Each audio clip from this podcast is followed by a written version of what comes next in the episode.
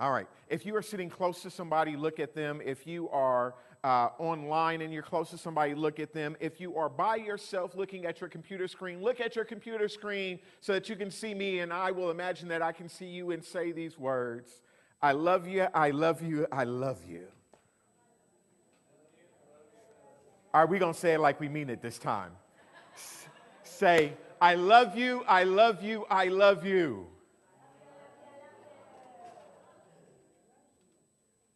I don't know about you, but I found this week through talking to various people, um, people that that that I have said stuff to that I didn't realize hurt them, people that um, that that had been having hard days, people that had hurt me.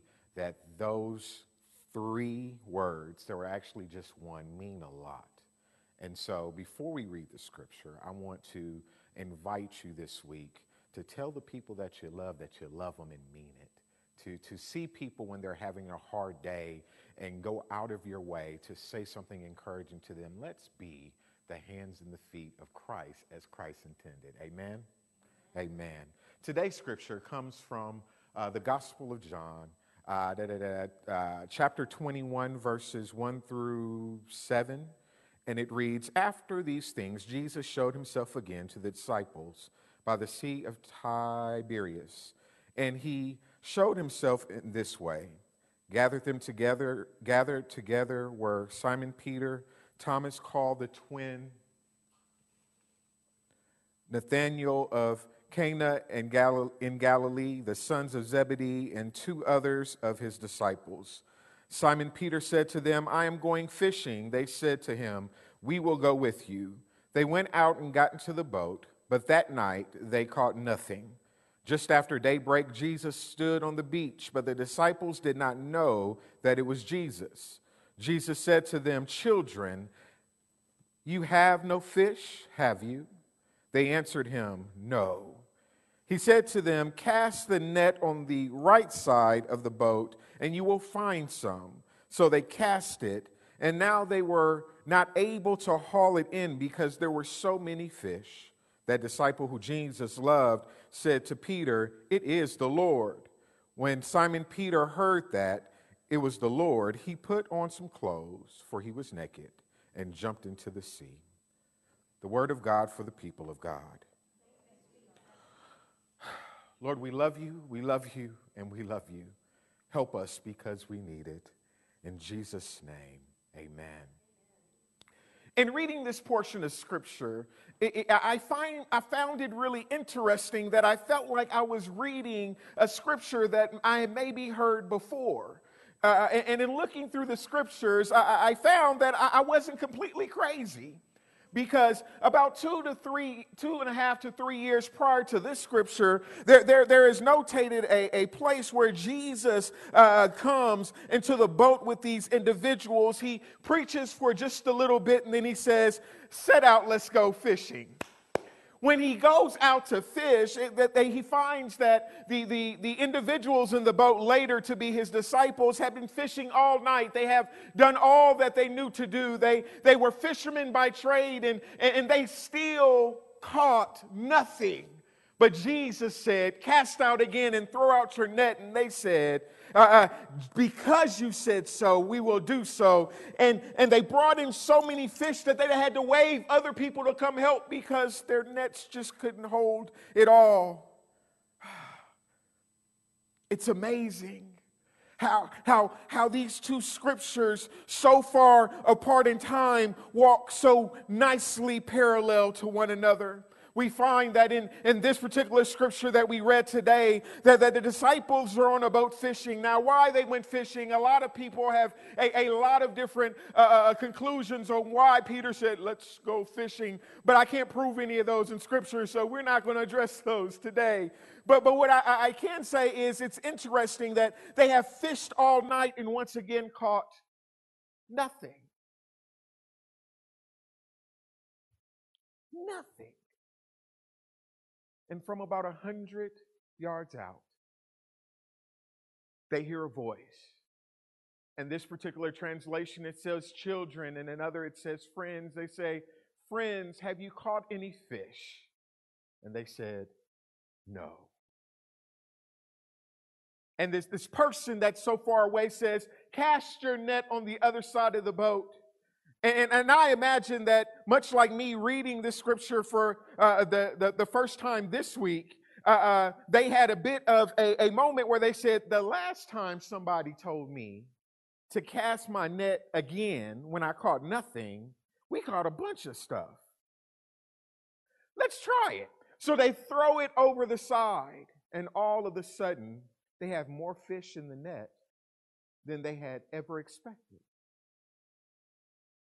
And the disciple says, There's only one person I know that could have the authority to make fish swim on one side of the boat and not on the other. There's only one person I know that, that, that could control things in such a way that they knew exactly where we need to drop the nets. And that one person has done this for us before. I tell you, that is Jesus. It wasn't that he broke out his binoculars or his te- telescopic uh, scope to look 100 yards away and see the features of the face of the person that said, Do you have any fish? Throw it on the other side. It was a knowing that in that moment, the, the, the, the miraculous thing that had happened could only be the result of Jesus speaking it into existence. And the scripture says that Peter puts back on his clothes because he, he had stripped uh, in order to do his job and he dives into the water and he makes a beeline towards Jesus. Now, you might be asking me, what can we learn from that? I tried to step here, it's not going to work. You might be asking me, what can we learn from that? And I'll, I'll tell you this.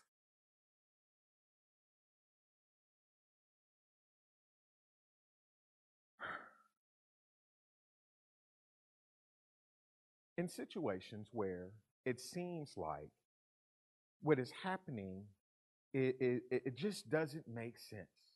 I know how to do this. I, have been doing this forever. I've always got good results. There, there has never been a season like this in my life. Why do I feel so helpless? Because, because, because, because I, I, I know how to do this. I should be successful. I should be further. I, I, I should be, I should be, I should be. And all of a sudden, there, there's this still small voice. All of a sudden, there's this scripture that comes to mind. All of a sudden, you get a phone call with an encouraging word. All of a sudden, somebody walks up to you and says, I love you, I love you, I love you, all of a sudden something happens in your life that seems to break things open in a way that you could have never seen, and quite frankly, you could have never made happen yourself.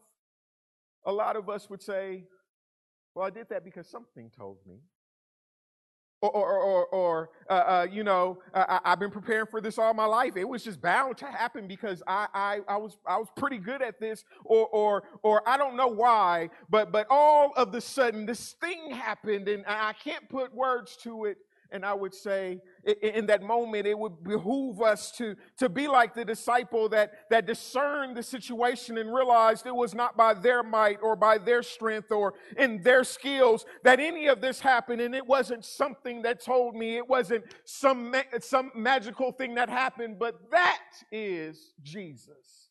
It is a recognition that, that God is with us everywhere we go, and even in the midst of the places where we feel the most unworthy, in the places where we struggle the most, in the places where all the things that we know to do are not working, that, that He is very present, a very, a very present help in the time of trouble, that Jesus is just a, a, a, a, a stone throw away, that, he, that Jesus sees us, that He cares, and if we would listen to the very words that He has placed in our lives. Listen to the very people that He's allowed to intersect into our journey. If we would just take the time to listen, that we ourselves would find the way that Jesus designed for our lives. The second thing that I, I want you to, to see is this. In the first story, when Jesus calls his disciples, after he has uh, uh, uh, told them to cast the net over the side, after they have brought in a great catch of fish, after he says, I will make you fishers of men, Peter says, Depart from me, for I, I'm not worthy of this. I'm, I'm a sinful man. I, I, I, am not worthy of, of what you're putting before me. I, I, I'm, I'm not. And Jesus says, I will make you fishers of men. And in that moment, he, he restores him. He, he places promise in his life. He connects to a destiny that, that Peter never saw uh, before, before that very moment. And I'm telling you this that oftentimes we find ourselves in positions where we feel like we're not worthy. But we feel like we've just done too much, that we've said too much, that we've hurt too many people, uh, we, places where the journey has beat us in such a way that we feel like this is just it, this is how it's always going to be. But if we, we would do like Peter did in the second uh, story, now let me remind you that prior to this, Peter has denied Jesus three times. Let, let, me remind you that the cock crowed, as Jesus said, and Peter was standing realizing that he had walked away from the very promise that he gave to Jesus on, on that beloved night. And, and, now Peter feeling unworthy again, Peter uh, feeling sinful again, Peter in the midst of his journey of trying to figure things out hears that Jesus is still there. And the first thing he does is not pull towards the fish, the first thing he does is not to talk to, to those around him. The first thing he does is to jump in the water so that I can get to Jesus as quickly as possible. Because if he can restore me the first time, if he can place promise in my life the first time, if he can connect me to a destiny I didn't see the first time, then that means that this time, as I feel the same way, he can do the same thing. I just need to get to Jesus.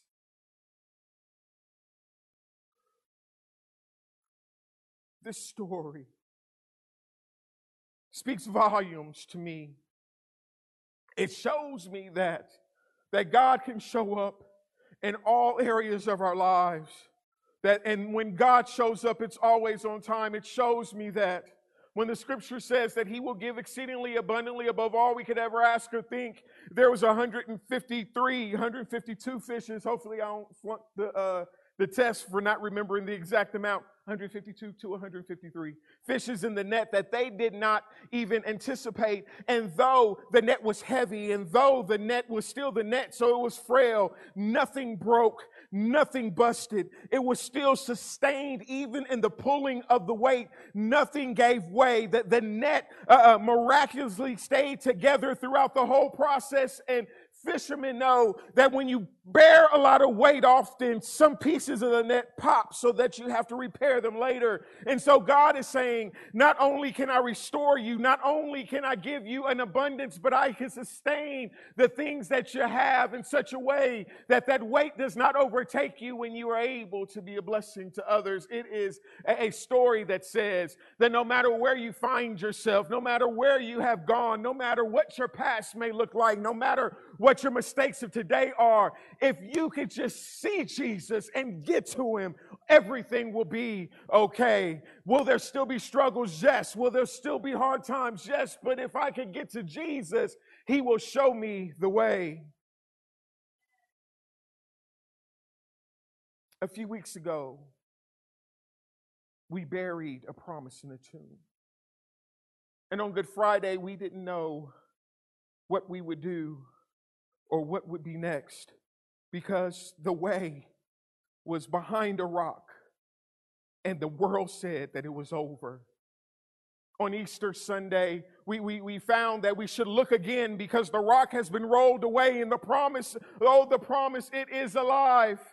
And last week, we, we were reminded that, that as Jesus breathed on his disciples, he gave them renewed spirit and renewed life and renewed vision. it, it, it is a, a deep breath onto us that propels us forward. And today I want to remind you that though the world may say that it's over, though, though, though the situations may look bleak sometimes, we have not lost our way. Jesus is still the way there's still a direction before us. And when he said that the Holy Spirit will lead and guide us to all truth, I believe Jesus and everybody else is a liar. I, I, we have not lost our way, though, though times have gotten tough and situations may seem overwhelming. I, I know that, that if I could just lift my head to the hills which cometh my help, then, then I know that help cometh from God. Uh, we have not lost our way. No matter how hard things may seem, no matter how overwhelming they may get, there is a Jesus on the shore waiting for us to come. It, we have not lost our way. Because what we do know is this it ain't over. It ain't over. The challenges of today does not make it over.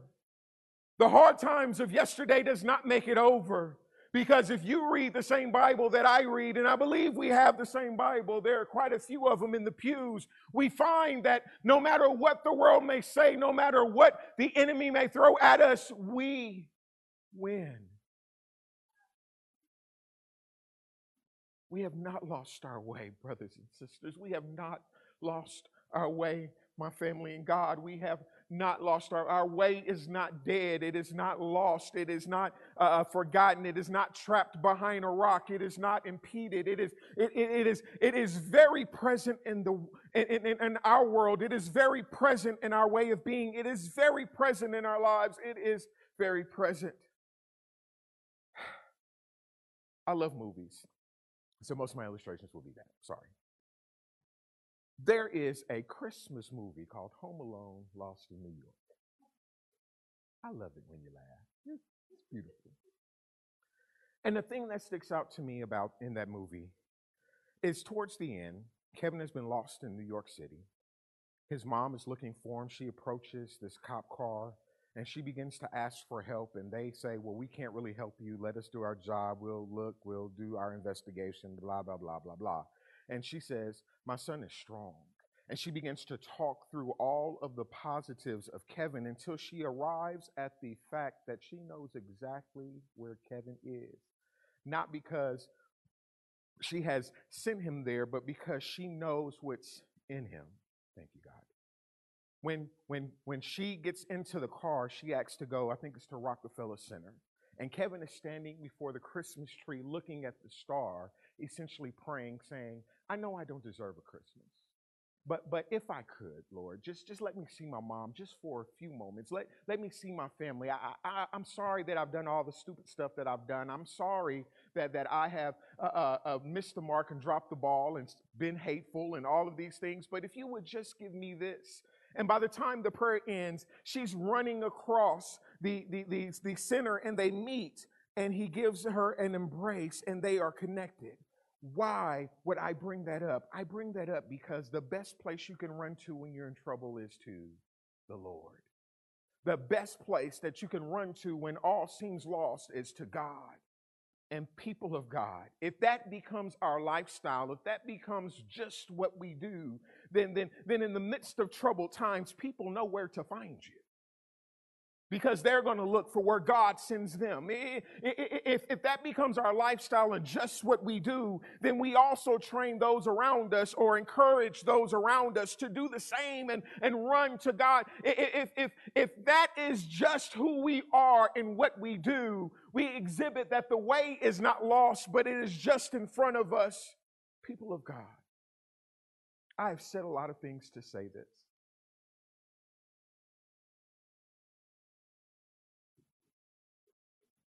Hard times will come.